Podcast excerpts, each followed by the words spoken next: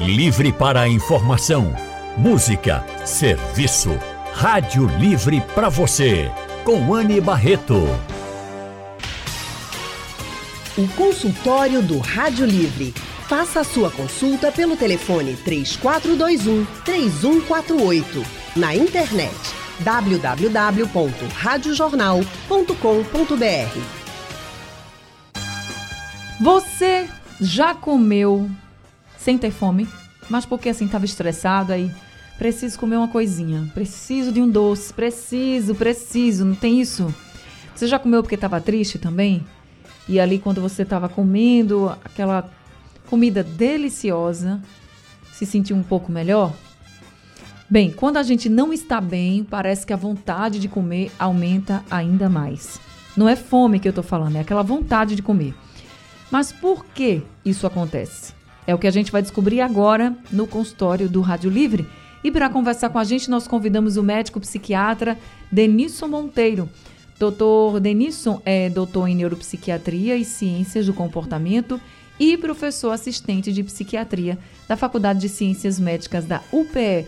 Boa tarde, doutor Denisson. Seja muito bem-vindo aqui ao consultório do Rádio Livre. Boa tarde. Eu agradeço muito o convite da Rádio Jornal. É um tema bastante relevante. É um tema que até a gente fala menos do que deveria sobre ele. E oportunamente vem surgindo situações aí na mídia, né, que sempre faz a gente lembrar do quão significativo é esse problema. Pois é, e a gente vai falar sobre essa tudo que está acontecendo aí, né, inclusive destaques nacionais, falas de gente famosa sobre esse assunto que sempre traz aí a mídia o debate. Mas para conversar comigo, com o doutor Denilson também e com você, ouvinte, nós também estamos recebendo a nutricionista Lígia Pereira. Lígia é especialista em nutrição clínica, tem formação em alimentação consciente e intuitiva, é especialista em comportamento alimentar, mestra em psicologia da saúde e é tutora do curso de nutrição na Faculdade Pernambucana de Saúde. Boa tarde, Lígia. Também seja muito bem-vinda aqui ao consultório do Rádio Livre. Boa tarde, Anne. Boa tarde ao doutor Denis. Foi um prazer estar aqui com vocês. Né? E realmente é um tema super relevante e que a gente precisa esmiuçar para que as pessoas não tenham tantas dúvidas. Exatamente. Eu quero convidar também todos os nossos ouvintes a participarem com a gente. Quero saber se você já passou por essa situação de estar tá triste e aí querer sempre comer uma coisinha. Querer comer mais uma coisinha. Você não está nem com fome, mas está com aquela vontade de comer. Mas porque você está triste, porque você está estressado, você está ansioso, você não está bem. Já passou por isso? Conta pra gente. 99147 8520 é o número do WhatsApp da Rádio Jornal. Nunca passou por isso, mas conhece alguém que já passou? Conta pra gente. A gente quer ouvir você que está nos escutando de qualquer lugar do mundo. 99147 8520 é o número do WhatsApp da Rádio Jornal. Então, deixa eu começar aqui com o doutor Denisson, porque teve uma fala da Yasmin Brunet durante o Big Brother Brasil, que chamou muita atenção, porque ela estava lá abrindo o armário, não sei o quê, procurando alguma coisa para comer e disse assim: socorro, eu não consigo parar de comer. E eu acho que muita gente se identificou. Né? Ali ela está confinada, é um ambiente, eu imagino, né, estressante, não está na rotina dela, com pessoas que você não conhece. Enfim, é um momento da vida diferente do que ela está acostumado. Como a gente pode passar por um momento diferente também, seja por um problema ou não, uma, um desafio que a gente esteja enfrentando na nossa vida, a gente vivencia esse momento diferente e as nossas emoções, cada um vai reagir de um jeito. Então a gente pode, por exemplo, reagir dessa forma querendo comer algo, querendo comer algo o tempo inteiro, descontar na comida. A gente escuta muito assim, ah, estou descontando na comida e depois eu me arrependo. Mas enfim, o fato, doutor Denisson, é que a gente sente a vontade, né? Quem nunca sentiu essa vontade, Sim. atire a primeira pedra, porque acho que todo mundo passou por isso alguma vez na vida. A gente sente vontade de comer. É um docinho, é uma coisinha diferente, mas a gente sempre sempre sente uma vontadezinha ali de comer quando está mais estressado, ansioso, triste, passando por um momento mais delicado da vida. Por que isso acontece? Excelente questionamento. Né? É, o ato de comer ele é um ato que gera prazer. A gente tem um sistema no cérebro, que é o sistema de recompensa, que ele pode ser ativado por vários estímulos prazerosos, como você fazer algo que você gosta, um esporte, ter relação sexual, é, usar drogas, que dá prazer, por isso que causa dependência, e comer também. Então, são estímulos que geram prazer e ativam a dopamina cerebral. E o prazer, ele também traz um alívio de sentimentos desagradáveis. Então, já aconteceu com todos nós, comigo, com você, com todo mundo, de daquele momento você está muito estressada, chateada, dá vontade de comer alguma coisa, você comer e dar aquela aliviada. O problema é que quando isso se causa, é, isso começa a acontecer de forma recorrente e a pessoa tem aquela sensação de perda de controle. Esse é o problema. Então, a compulsão alimentar, ela é caracterizada por episódios recorrentes, onde a pessoa vai comer muito, é, muitos, que isso é uma coisa bem subjetiva, mas seria uma quantidade muito maior do que seria razoável, numa quantidade menor de tempo, comer rápido, comer muito. E essa, esse, esse ato de comer não é motivado por fome, a pessoa não tem fome, ela tem uma vontade de aliviar aquele sentimento desagradável que ela está passando. E depois a pessoa se sente é, mal por ter comido.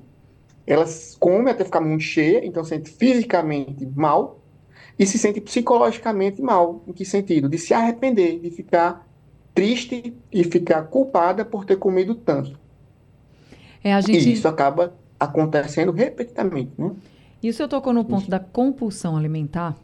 E eu queria que o senhor explicasse assim, quais são os critérios, por exemplo, que o senhor, como um médico psiquiatra, leve em consideração para dizer assim, não, realmente você já está passando por um transtorno, o transtorno da compulsão alimentar. Porque isso pode acontecer com qualquer um de nós, assim, muito esporadicamente a gente passar por isso. Mas quando é que isso já se torna uma compulsão alimentar? Tem um tempo pré-determinado, por exemplo, doutor? Isso. É importantíssima essa, essa observação, porque muitos comportamentos eles podem ser normais e podem estar ali na, no limite entre o que é normal e o que é uma doença, o que é patológico. Existe um, um critério principal que é, o, é quando aquilo causa problemas para a vida do indivíduo ou causa sofrimento. No caso da compulsão alimentar, a gente tem que entender o que é um episódio de compulsão alimentar. Então, simplesmente comer mais ou comer quando está estressado, é, isso em si não é compulsão alimentar. Não é um episódio de compulsão. Então, é um episódio de comer de forma compulsiva, do ponto de vista diagnóstico, é um episódio que você come muito, uma quantidade exagerada de comida em pouco tempo. E aí, quando você vai ver lá, tecnicamente, o critério é que esse episódio ele dura menos de duas horas. Então, você come muita coisa no episódio curto de tempo. E você come até ficar muito cheio, e depois você vai ter uma sensação de culpa por ter comido. E isso acontece de forma repetida, é, pelo menos ali três vezes na semana, por pelo menos ali três meses consecutivos. Isso é o critério que a gente usa muito para pesquisa. Não necessariamente a compulsão alimentar está relacionada à obesidade, apesar de ser muito comum. Então, uma pessoa que tem compulsão alimentar, não necessariamente ela tem, está muito acima do peso. Ela pode não, não ter. Outra coisa extremamente importante é que na compulsão alimentar a gente não inclui aquelas pessoas que comem muito, de forma é, muito rápida, e em seguida induzem vômito, que são episódios que chamam de bulímicos, né? Uhum. Induzem vômito, tomam laxantes, diuréticos para perder peso. Na compulsão alimentar não tem essa compensação que é chamada purgação. Ela tem só a fase de comer. Lígia, tem gente que pode estar tá dizendo assim agora, olha, não, eu como muito não, eu só como direto. Né? Por exemplo, a gente está agora à tarde, aqui conversando na, na, metade da tarde, tem muita gente que gosta de fazer um lanchinho, ok, mas tem gente que fica o tempo inteiro, já almoçou aí um docinho, daqui a pouco mais uma coisinha, mais outra beliscadinha. E assim passa a tarde toda, depois vem o jantar, à noite também acaba. É, isso pode ser considerado compulsão também? Já pode ser considerado compulsão ou não? Em geral, não, E Como o doutor Denison falou, e assim, é bem importante lembrar dos critérios diagnósticos.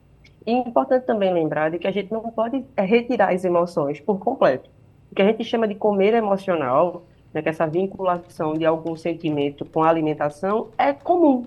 A questão é o quanto isso entra na sua vida, né? O quanto isso vai trazendo, porque em algum momento da vida, como a gente até já falou, a gente vai passar por essa situação. Uhum. A questão é o quanto isso, esse ato de beliscar, que é muito comum, inclusive, né, na nossa rotina, ele só vai ser considerado uma compulsão quando ele entrar nesses critérios diagnósticos. Tá? Efetivamente, aquela pessoa que belisca muito, ela não é efetivamente compulsiva. E aí, inclusive, é importante a gente lembrar que o uso da palavra compulsão é muito, né, é muito forte na nossa cultura, mas Isso. efetivamente não é compulsão, é o que a gente já trata como. Então, é, a ideia do comer transtornado né, na, é, é, muito mais forte do que efetivamente a compulsão, porque na compulsão aí você teria que realmente ter fechado o critério diagnóstico. Mas vamos então pensar nesse ouvinte, nessa ouvinte que agora está se identificando, não com a compulsão, né? Eu quis deixar aqui bem claro para a gente não, não ficar pensando que está com o transtorno, mas nessa situação de, ah, eu sempre dou aquela beliscada, não consigo, eu realmente estou muito estressada e quando eu como um docinho eu melhoro, ou quando eu como algo assim gostoso, para mim já alivia, foi o que o doutor Denis até disse, né? A gente está ali, um nível do, de estresse tão alto que quando a gente come daquele prazer e a gente melhora. Embora depois a gente se arrependa, mas naquela hora deu uma melhorada. Lígia, como é que a gente faz então para poder tratar essas emoções? Por exemplo, eh, eu sei que o doutor Denis, Denison ele vai falar sobre as emoções, enfim, mas fazer essa nutrição emocional, né? Que a gente vai ter que fazer, é, vai ter que mudar essa, esse hábito alimentar. E eu imagino que não dá para ser do dia para a noite. Que não dá para se hoje eu faço vários lanchinhos o tempo inteiro, eu não vou conseguir amanhã ou até mesmo hoje parar de uma vez. Como é que você, como nutricionista, orienta os seus pacientes? É, o primeiro passo, Anne, que é até uma coisa que eu já falei muito aqui, é sair da ideia de restrição alimentar. Porque, inclusive, para as pessoas que têm os episódios é, de compulsão efetivamente diagnosticados, a restrição ela pode gerar um gatilho maior né, para essa perda de controle em relação à quantidade, em relação às sensações. Então, a ideia é que a gente possa analisar de onde vem efetivamente esse hábito de beliscar. É porque você passa é, muito tempo sem fazer refeições planejadas, porque tem disso. Né? Uma pessoa que não tem um planejamento alimentar, ela tende a não conseguir é, fazer boas escolhas. Ela vai acabar caindo na situação que está se apresentando. Então, pode ser que o ato de beliscar também seja fome, aquela pessoa que né, tá restringindo durante um período uhum. muito longo do dia e, de repente, se vê obrigada a fazer vários lanchinhos para matar a própria fome. Então, a, o primeiro passo é entender o motivo desse comportamento. E aí sim, começar a diferenciar. Né? Se esse comportamento é um comportamento que é muito vinculado às emoções, é lógico que eu vou precisar de um acompanhamento né, de um profissional psicólogo e o psiquiatra também para auxiliar e começar a trabalhar com essa pessoa pequenas metas porque a construção dos hábitos alimentares passa pela organização, que é a coisa que a gente tem muita dificuldade, pela rotina de trabalho, pela rotina de estudo. Então, entender o porquê essa pessoa faz e, a partir do dia a dia dela, começar a construir essa rotina. E construir essa rotina, lógico, dentro das possibilidades. Porque aí entra aquelas questões que a gente tem, né? O nosso pensamento sobre alimentação, a ideia de alimentação certa e errada, tudo isso vai ter que ser trabalhado pouco a pouco para que o paciente comece a entender efetivamente como ele pode se nutrir de maneira melhor. E aí, lógico, né, vai ter aquele dia que ele vai ter uma festa, é normal que ele coma mais. A questão é ele começar a diferenciar esses momentos, né, que a gente até falou assim, no Natal, por exemplo, a gente não tem acesso àquelas comidas natalinas do ano inteiro. É o momento em que geralmente estamos reunidos em família, então é natural que consumamos mais. A questão é como é que eu tenho essa rotina de consumo maior. Será que todo final de semana eu tenho essa necessidade? E aí sim, a gente vai ter que realmente analisar.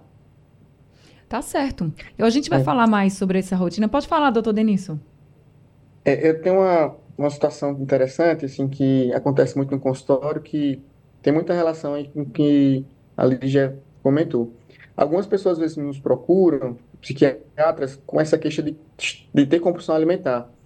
E, às vezes a gente identifica que não é uma compulsão alimentar em si. É, pode ser até às vezes ou uma, uma questão de hábito, de mau hábito, ou um outro transtorno mental que altere a forma da pessoa se relacionar com a comida.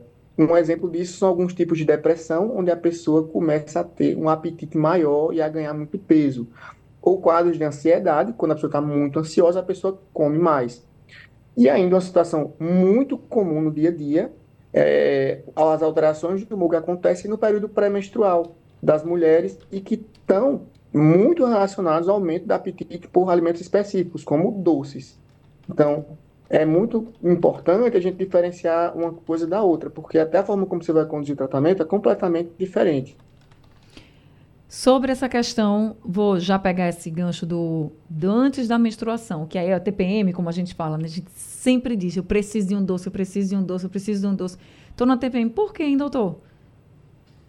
Pois é, não é coincidência, né? É um assunto que eu estudo bastante, inclusive é, o meu tema de estudo de doutorado é sobre um transtorno que é a, a TPM grave, né, patológica, que chama-se transtorno disfórico pré-menstrual.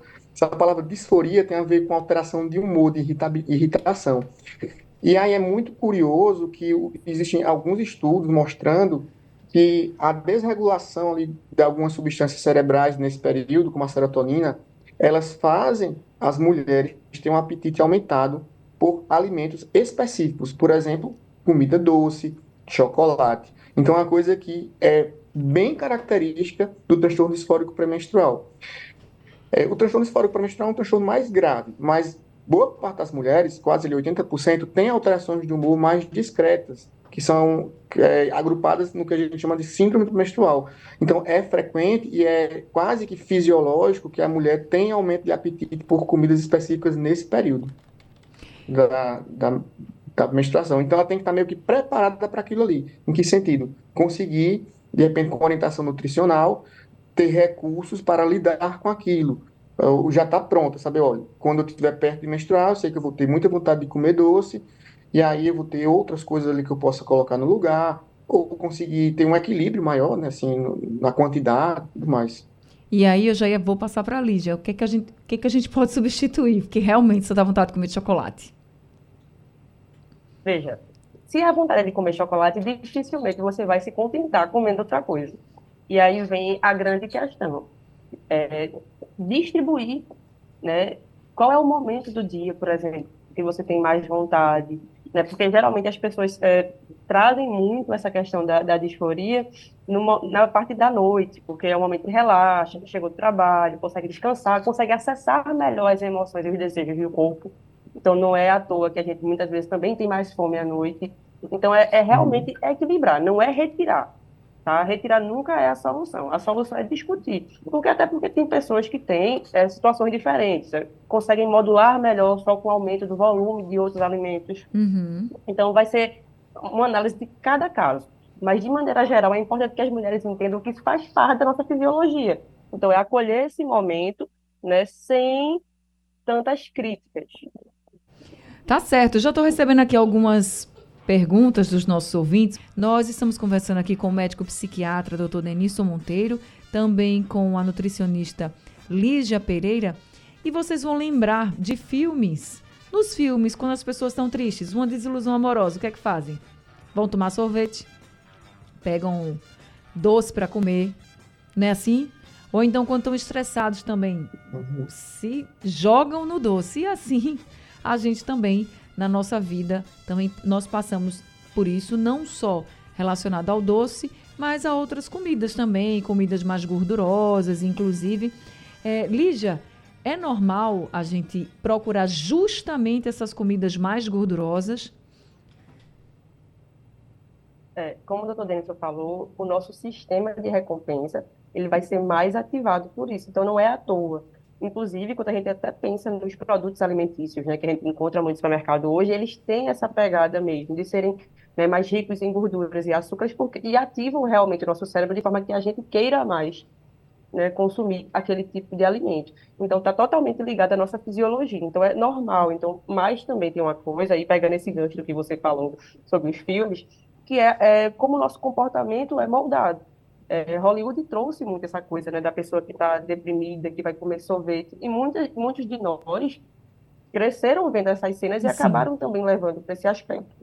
Então, sim, tem essa questão fisiológica, mas também tem o que, é, o que nos é ensinado sobre comida. Por exemplo, as crianças também, às vezes, muito gratificadas com algumas dessas comidas hiperpalatáveis, né, com pirulito.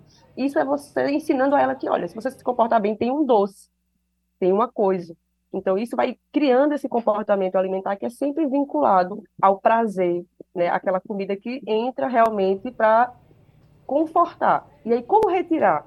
Né, naqueles momentos críticos. Aí volta aquela história, não vou retirar totalmente, mas se eu ensino a criança né, que ela pode resolver as coisas, ou que ela vai ter recompensa para aquele alimento, ela vai sempre querer fazer aquilo. E isso, na fase adulta, fica muito mais difícil de controlar. É, tem uma coisa que vocês estavam falando também, que ficou na minha cabeça, é a questão de que a gente vai compensando na comida e a gente não, não é como se a gente não tivesse muito controle. E aí, doutor Denison falou assim: tem várias causas, pode ser depressão, pode ser ansiedade, pode ser estresse, pode ser tristeza, e, e ca, em cada caso a gente vai ter um tratamento diferente. Mas, Lígia, ainda com você, se um paciente seu chega e diz, olha, eu não consigo ter controle, e eu, eu quero, eu sei que eu não devo, mas eu quero. É mais forte do que eu, porque você diz, né, Lígia, olha, é, a gente tem que observar, ver o que é necessidade, não pode restringir de uma vez. Estava até aqui anotando o, as suas orientações, tem que ser com pequenas metas, que a gente, para a gente ir tirando esse hábito de, enfim, de descontar na comida, entre aspas, o que a gente está vivenciando. Mas e quando a gente começa a pensar assim, eu não consigo, não consigo porque eu estou passando por esse momento, eu não consigo, é difícil. Aí eu fiquei pensando, a gente tem que mudar o pensamento, o nosso pensamento, e focar no que a gente consegue, seria por aí. Porque é difícil, Exato. fácil não é.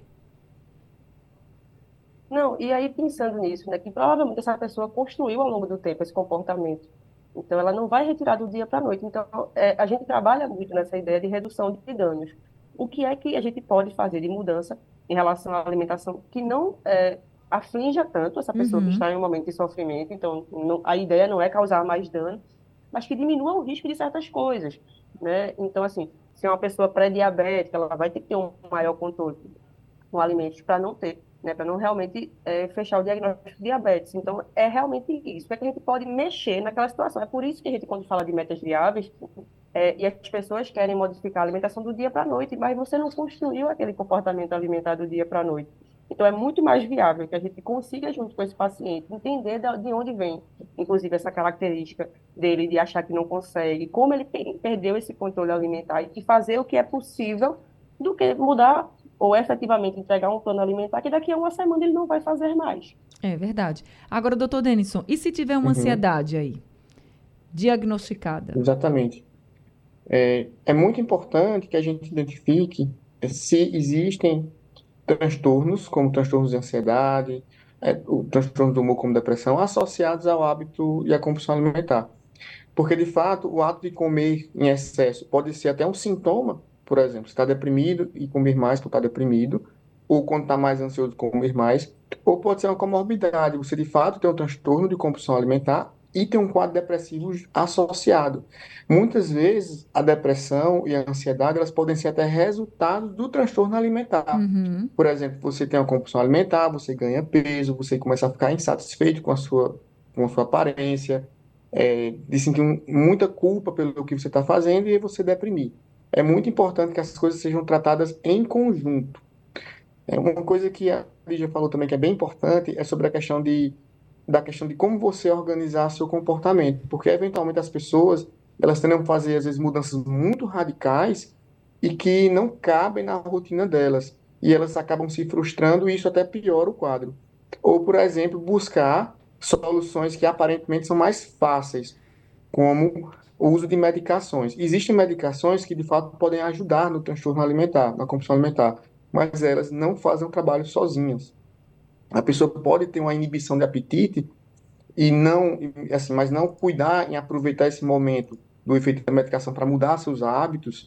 E aí, quando você para de a medicação, você volta a comer. Ou então a medicação não faz efeito suficiente, porque você não é, se preocupa em tentar organizar o seu hábito. Ou até, algumas vezes, as pessoas buscam é, algumas soluções mais radicais, como cirurgias, cirurgias para é, cirurgias bariátricas para perder peso e não trata a compulsão alimentar. Em geral, os resultados são muito ruins, porque as pessoas fazem a cirurgia, perdem peso de forma forçada, porque não conseguem comer, Uhum. e em seguida voltam a ganhar peso porque continuam com a compulsão alimentar. Ou, que a gente vê com muita frequência, a pessoa, por ser impulsiva, ela passa a ter uma compulsão por outra coisa, porque não consegue comer. Então a pessoa aumenta o uso de álcool, ou começa a ter uma compulsão por compras, e uma variedade de problemas que podem trazer, porque ela não tratou ali a base da, do transtorno. Ou seja, a gente tem que ser devagarzinho, com pequenas metas, como Lígia colocou, e com acompanhamento, como o doutor Denison falou aqui. Tem perguntas dos nossos ouvintes. Carla, de Olinda, está dizendo assim: Eu tenho vontade de comer e como, mas tento comer um único lanchinho e como devagar para poder ir passando à vontade. Dá certo comigo, mas está certo? Lígia. Tá sim, Carla, é uma boa estratégia. Geralmente, a gente até pede que a gente tire os distratores, né? Então, a- o celular, a televisão, porque a gente tende a comer mais rápido, a gente nem sente Uhum, a comida, a sensação da comida. Então, isso tende a fazer com que a gente sinta mais fome, uhum. né? Em menor espaço de tempo. Então, essa, essa ideia dela é bem viável, é uma coisa que a gente usa muito como estratégia. Aí o Hugo de Passira tá dizendo aqui, doutor, sempre depois do almoço eu sinto a vontade de comer doce. Mas é, com esse desejo eu busco comer uma fruta. Mas ele pergunta para o senhor, doutor Denison, por que essa sensação do doce depois do almoço? Excelente pergunta. O, é, primeiro, a gente tem que entender que essa questão de comer um doce depois do almoço, ele pode ter se tornado um hábito.